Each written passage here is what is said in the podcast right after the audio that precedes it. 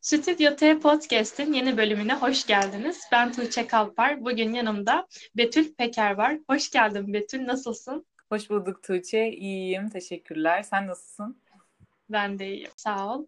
Multidisipliner Tasarım Stüdyosu Atelier Lukluk'un kurucusu, illüstratör, iç mimar ve ürün tasarımcısı Betül ile bugün birçok konu hakkında konuşacağız. Ama öncelikle Betül seni biraz tanıyalım istiyorum. Neler yapıyorsun? Biraz böyle bize bahsedebilir misin? Hı hı. Ben Betül Peker, İstanbul'da yaşıyorum. İç mimarlık bölümünü bitirdim ama aslında böyle daha çok illüstrasyonla entegre işler üretiyorum. Marmara Üniversitesi'nde hem iç mimarlık bir yandan da yan dal olarak da endüstri ürünleri tasarımını okudum. Aslında e, iç mimarlık bölümünü bitirdim ama o disiplinin ötesinde böyle daha farklı çizimle entegre nasıl işler üretebilirimin e, peşindeyim bu aralar. Çünkü aslında lisede de e, Avnak Yol Güzel Sanatlar Lisesi resim bölümü mezunuyum. Yani hayatımın her noktasında kendimi hep çizim çizerek ifade etmeyi seçtiğim bir e, hayat belirledim kendime. Aslında ilkokuldayken de böyle e, çizime atılmam şöyle oldu. Hep ders sırasında hocanın derste anlattığı şeyleri sürekli karalama derdindeydim yani. Bir noktada böyle dersi dinlemeyi bırakıp hep e, dersle ilgili anlatılan şeyleri görsel olarak çizerdim böyle. Hep görsel notlar tutardım yani. Onu da hatta bu e, üniversite eğitimim sırasında devam ettirdim yani. O alışkanlığımı da hiç bırakmadım hep böyle derste e, grafiksel bir takım notlar, notlar alırken böyle tipografiyi araya böyle çizimle yerleştirmek falan filan hep böyle şeyler yaptığım olmuştur. Bu çizime olan ilgini ve eskizlerini aslında Fatih Sultan Mehmet Üniversitesi'nin mimari tasarımda ifade yarışmasında da birincilikle taçlandırmışsın diye düşünüyorum. Teşekkürler. O yarışmada da şöyle oldu. O benim aslında ilk yaptığım e, mimari, iç mimari projeydi. Okul hayatım boyunca. Birinci sınıfın ikinci döneminde yaptığım bir projeydi. Stüdyo İç Mekan 1'de yapıldı yani o proje. O da şöyle aslında o projenin çok tatlı bir senaryosu vardı. Lokasyonu ve işte kullanıcı profilini tamamen kendimizin seçebildiği bir e, serbestlik içerisindeydik ve ben böyle güzel bir arazide konuşlandırmıştım projemi. E, Karadeniz'deydi e, senaryo çiftim de bir tanesi mimardı, diğeri ressamdı. Aslında hep böyle mimari ve resimin böyle bir yerde ilişkilendir ilişkilendirmek istediğim bir e, şey kurdum yani senaryo yarattım kendime. Onun da bence bir ileri dönemdeki e, üretimlerim için e, etkisi var. Hep böyle bir çizimle mimari, hep çizimle mimari. Tamam ikisi çok aslında ilişkili, tamamen ilişkili. Ama böyle nasıl söyleyeyim resimdeki o abstract dediğimiz soyut olayının mimarideki böyle çizgisel dilde de ya da işte illüstrasyon olarak da birleşebildiği e, noktaları aramaya çalışırdım. Sonrasında o yarışmada da tamamen böyle e, eskiz üzerine projemizi ifade etmemiz isteniyordu. O e, maket çalışmam vardı. Deneysel bir maket yapmıştım. Böyle ba- sadece balsalardan ve beyaz böyle fotobloktan çok böyle e, sade adeta böyle şey e, Japon mimarların maketinde yarattığı hissi yakalamaya çalıştığım böyle o dönemlerde çok fazlasıyla Japon mimar baktığım için böyle bir maketim vardı. Onun o hissin tamamen böyle çizgide nasıl bir yansıması olur e, üzerine sadece mavi ve siyah renklerini kullanarak böyle bir anlatım yapmıştım. Böyle çok da aslında büyüklüğü nasıl söyleyeyim A3'ten küçük bir kağıttaydı. Ee, böyle çok hani nasıl söyleyeyim ben birinci olacağım diye başvurduğum bir yarışma değildi ama jürideki hocalarımız da şey demişti yani çizgin o kadar samimi ki böyle projeyi o kadar iyi anlatıyor ki seni birinci yaptık demişlerdi. O da benim gerçekten çok hoşuma gitmişti. Hı hı, ne güzel. Peki lisede güzel sanatlardan üniversitede iç mimarlığa geçiş nasıl oldu? Yani üniversitede de resim okuyayım, işte güzel sanatların bir bölümünde okuyayım demek yerine iç mimarlığı nasıl seçtin? Ya o süreç gerçekten benim için çok kaotik bir süreçti. Şöyle oldu. Aslında ben iç mimarlık bölümünü tamamen yani annemin ve işte ailemin isteğiyle yani annemin babamın hani daha çok işte mezun olduğunda elinin ekmek tutabileceği bir mesleğin olur. Hani tamam resimde çok yeteneklisin ama hani Türkiye'deki koşullar belli, şartlar belli. Belki bir noktaya geldikten sonra hani değerli bir e, konuma gelebileceksin. Hani o acı çekme sürecini yaşamasan hani sen direkt böyle bir iç mimarlıkta belki mezun olduğunda hemen işin olur gibisinden bir yaklaşımları olmuştu. Sırf onları kırmamak için hani böyle sınavda 3 bölüme girme hakkımız vardı. O bölümü yazmıştım. Diğeri Entas'tı. Diğeri de tabii ki resim bölümüydü. Sınav yetenek Hı-hı. sınavıyla girdim ben. Ee, yetenek sınavından çıktım. Yani zaten Akyol Güzel Sanatlar Lisesi Türkiye'nin böyle en iyi güzel sanatlar lisesi falandı. Biz de böyle canavar gibi bir sınıftık. Bayağı iyi bir sınıftık. Oya Tansel'in öğrencisiydim. Yani onun atölyesinden çıktım. Türkiye'nin de böyle en iyi hocalarından biridir. Buradan kendisine selam yolluyorum beni dinliyorsa anmış olalım. Ee, hı hı. Tamamen resimsel bir anlatıma yatkın olsam da resim bölümünü kazanamadım. Ne Mimar Sinan'da ne Marmara'da olmadı. Hatta böyle arkadaşlarım evet. nasıl olur ya falan diye böyle çok şoka girmiştik. Yani bir şekilde olmadı ve iç mimarlık bölümünü kazandım. Ee, ve sadece Marmara'nın iç mimarlık bölümünü kazandım yani öyle bir şey oldu. Ee, çok üzüldüm. Acayip bir hayal kırıklığı olmuştu benim için. Yani mesleğe hiç böyle gireceğimi düşünmezdim. Şu anki geldiğim ve sevgimin olduğu noktada yani çok bir tezatlık var şu an. Yani şu an gerçekten çok seviyorum ama o zaman böyle gerçekten ben ne yapacağım? Nasıl cetvel kullanmaktan Hı-hı. nefret ediyorum falan öyle bir öğrenciydim ben yani. Tamamen akışkan çizgiler ve işte inanılmaz akademik bir desen öyle bir eğitimden geçtim yani. Ee, yani böyle garip bir hikayem de var aslında. Çok paylaşmam ama hani bu noktada sorduğun için anlatabilirim bence. Enteresan gelebilir Hı-hı. dinleyiciye de. Resim bölümünü kaybettiğim yani kazanamadığımı ve iç mimarlığı kazandığımı öğrendiğim gün eve dönüyorum. Yokuştayım böyle bizim işte Acıbadem yokuş, Acıbadem'e giderken böyle bir yokuş var Hasanpaşa'dan. Böyle e, tatlı binaların olduğu, tarihi binaların olduğu bir yokuş var. E, oradan yürüyorum. Ya böyle çok kötüyüm ya. Böyle gözlük falan taktım. Biraz ağladım, gözyaşı döktüm falan o moral bozukluğuyla. Yokuştan yürürken bir kedi gördüm. İşte kucakladım hemen kediyi böyle. Tabii ki bir hayvan sevgisi ve negatif enerjiyi onunla boşaltma isteği falan. Ee, annem de yanımdaydı. Ya bugün bu kediyi götürelim işte kal, belki sonrasında da kalır falan diye bir şey söyledim anneme. Hani e, dikkatimi dağıtır, kafamı boşaltırım. Hem onu da işte bakmış oluruz vesaire. Ee, yürürken böyle bir tane amca geliyor böyle.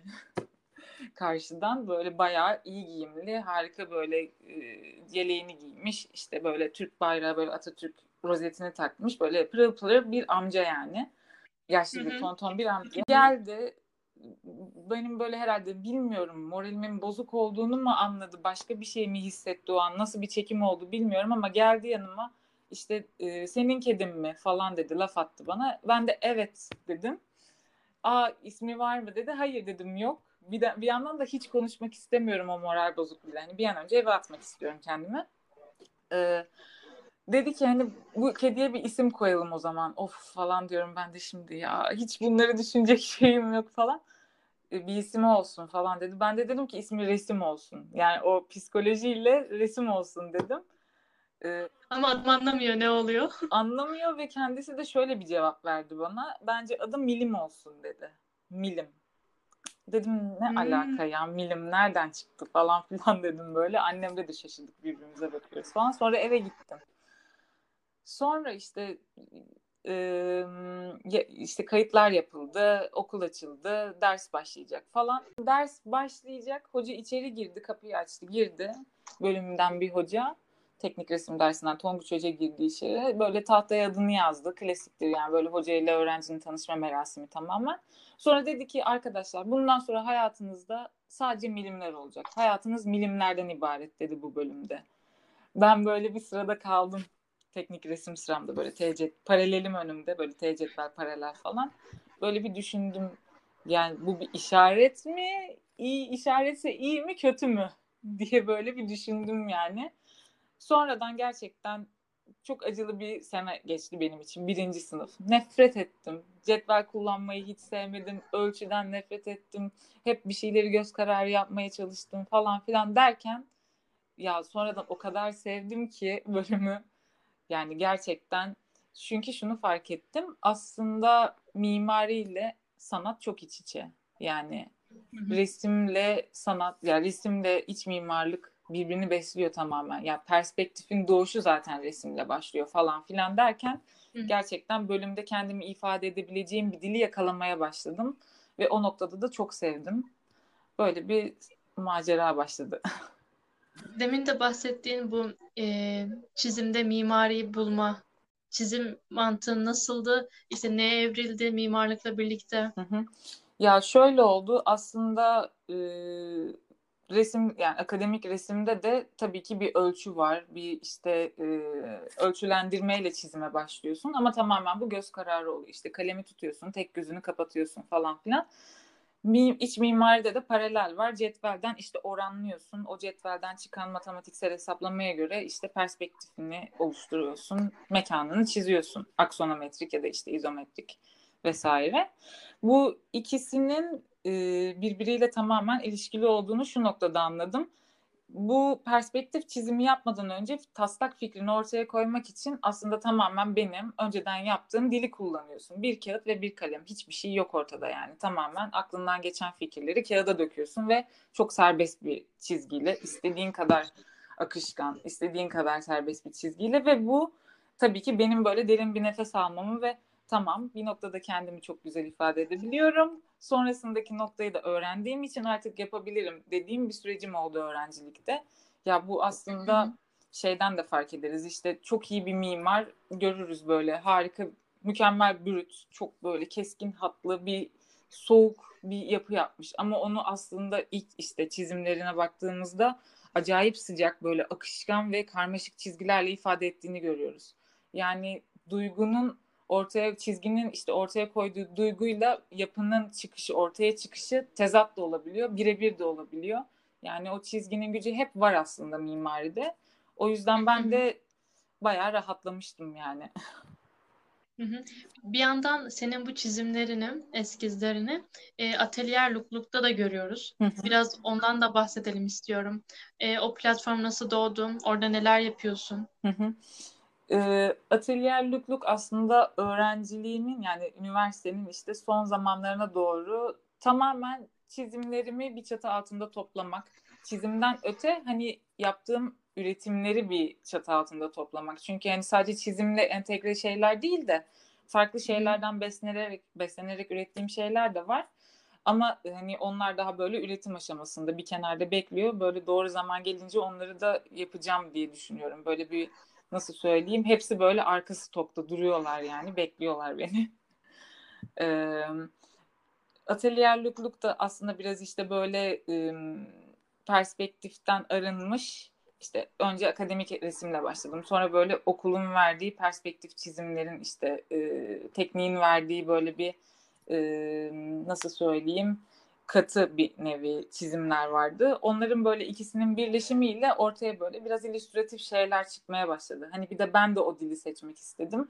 Aslında şeydi e, lisede bizim için işte Anadolu şey Avni Güzel Sanatlar Lisesi'nde illüstrasyon böyle birazcık nasıl söyleyeyim yasak noktaydı.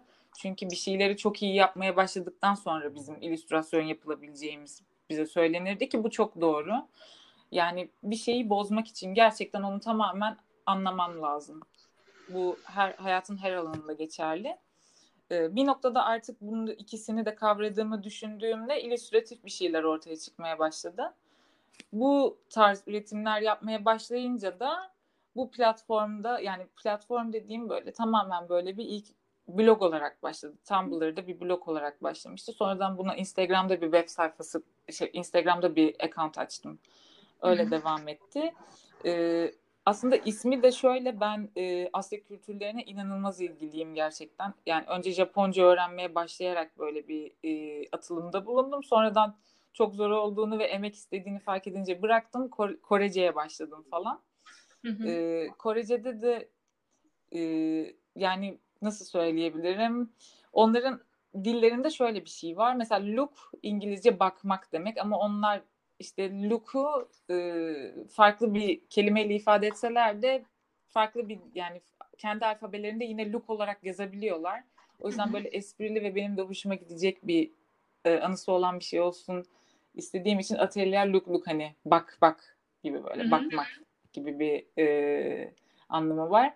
Öyle bir e, platform başladı. Bakalım neler olacak yani e, fazla şey çok fazla şey var aslında kafamda ama böyle hep böyle bir zaman gerekiyor onlar için. Bekliyorum. Senin bu ev kavramındaki fonksiyonelliği ön plana çıkarttın. Bu karantina odaları işini böyle biraz senden dinlemek istiyorum. Hı hı. Karantina odaları ya artık bu şey girizgahı duymaktan böyle şey olduk bıktık ama yani gerçekten çok olağanüstü dönemlerden geçtiğimiz için tırnak içinde yani hiç beklemezdim hani böyle bir şeyin içerisine gireceğimi bu yaşımda. İşte dünyadaki herkes birden eve kapanıyor ve çıkmıyor ve bunu başarıyor insanlar yani. Hiç kimse çıkmıyor dışarı. Normalde hiçbir koşulda bunu sağlayamazsın sanırım. Herkes sokaklara atar kendini. Ama evde kaldığımız süreçte yani aslında şöyle hiçbir zaman şey e, güdüsünde olmadım bu dönemde. Ben bir şeyler üretmeliyim. Durmadan bir şeyler üretmeliyim. Ya da tam aksine ben hiçbir şey üretmemeliyim. Yani sadece dinlenmeliyim. Bunu hak ediyorum gibi bir şey olmadı da tamamen böyle e, kendi nasıl söyleyeyim içgüdülerimle bir, bir şeyler çıkmaya başladı ortaya. Yani hep odamdaydım hep odamda vakit geçiriyordum. Aslında zaten birazcık e, evcimen bir insanım ama yani odamı çok severim. İşte evde bulunma halini çok severim. Asla böyle gocunmam. Her zaman dışarıda olmam. Evciyimdir yani. Evde ve hani odada geçirdiğim vakti çok severim.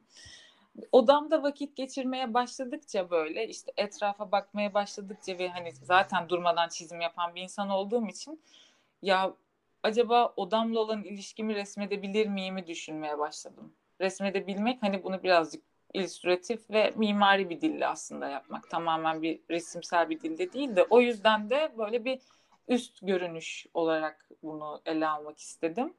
Eşyalarım ve ben sadece hani benim odam. Hı hı. Ee, çizmeye başladım.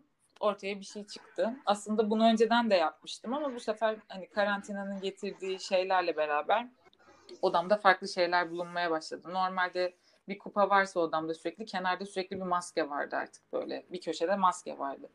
Ve bunu çizmeye başladım. Sonradan arkadaşlarımla konuşuyorum. Dünyanın farklı yerlerinden arkadaşlarımla süreci tartışıyoruz falan. Ya dedim işte böyle böyle bir şeyler yapıyorum. Ne yapıyorsun? Sıkılıyorum, çizim yapıyorum falan derken ya dedim bana fotoğraf atsana seninkini de çizeyim odanı. Sende neler var? Hani onun odasının fotoğrafını istedim ama hep bir noktadan atabiliyor bana. Yani merdivene çıksa bile hani bir yerden kesilmiş oluyor odası ve bir noktada benim hayal gücüme kalıyor. Arkadaşımı tanıdığım kadarıyla odasına bir şeyler ekleyip onu resmetmeye çalışıyorum falan derken Amerika'daki arkadaşımdı bu.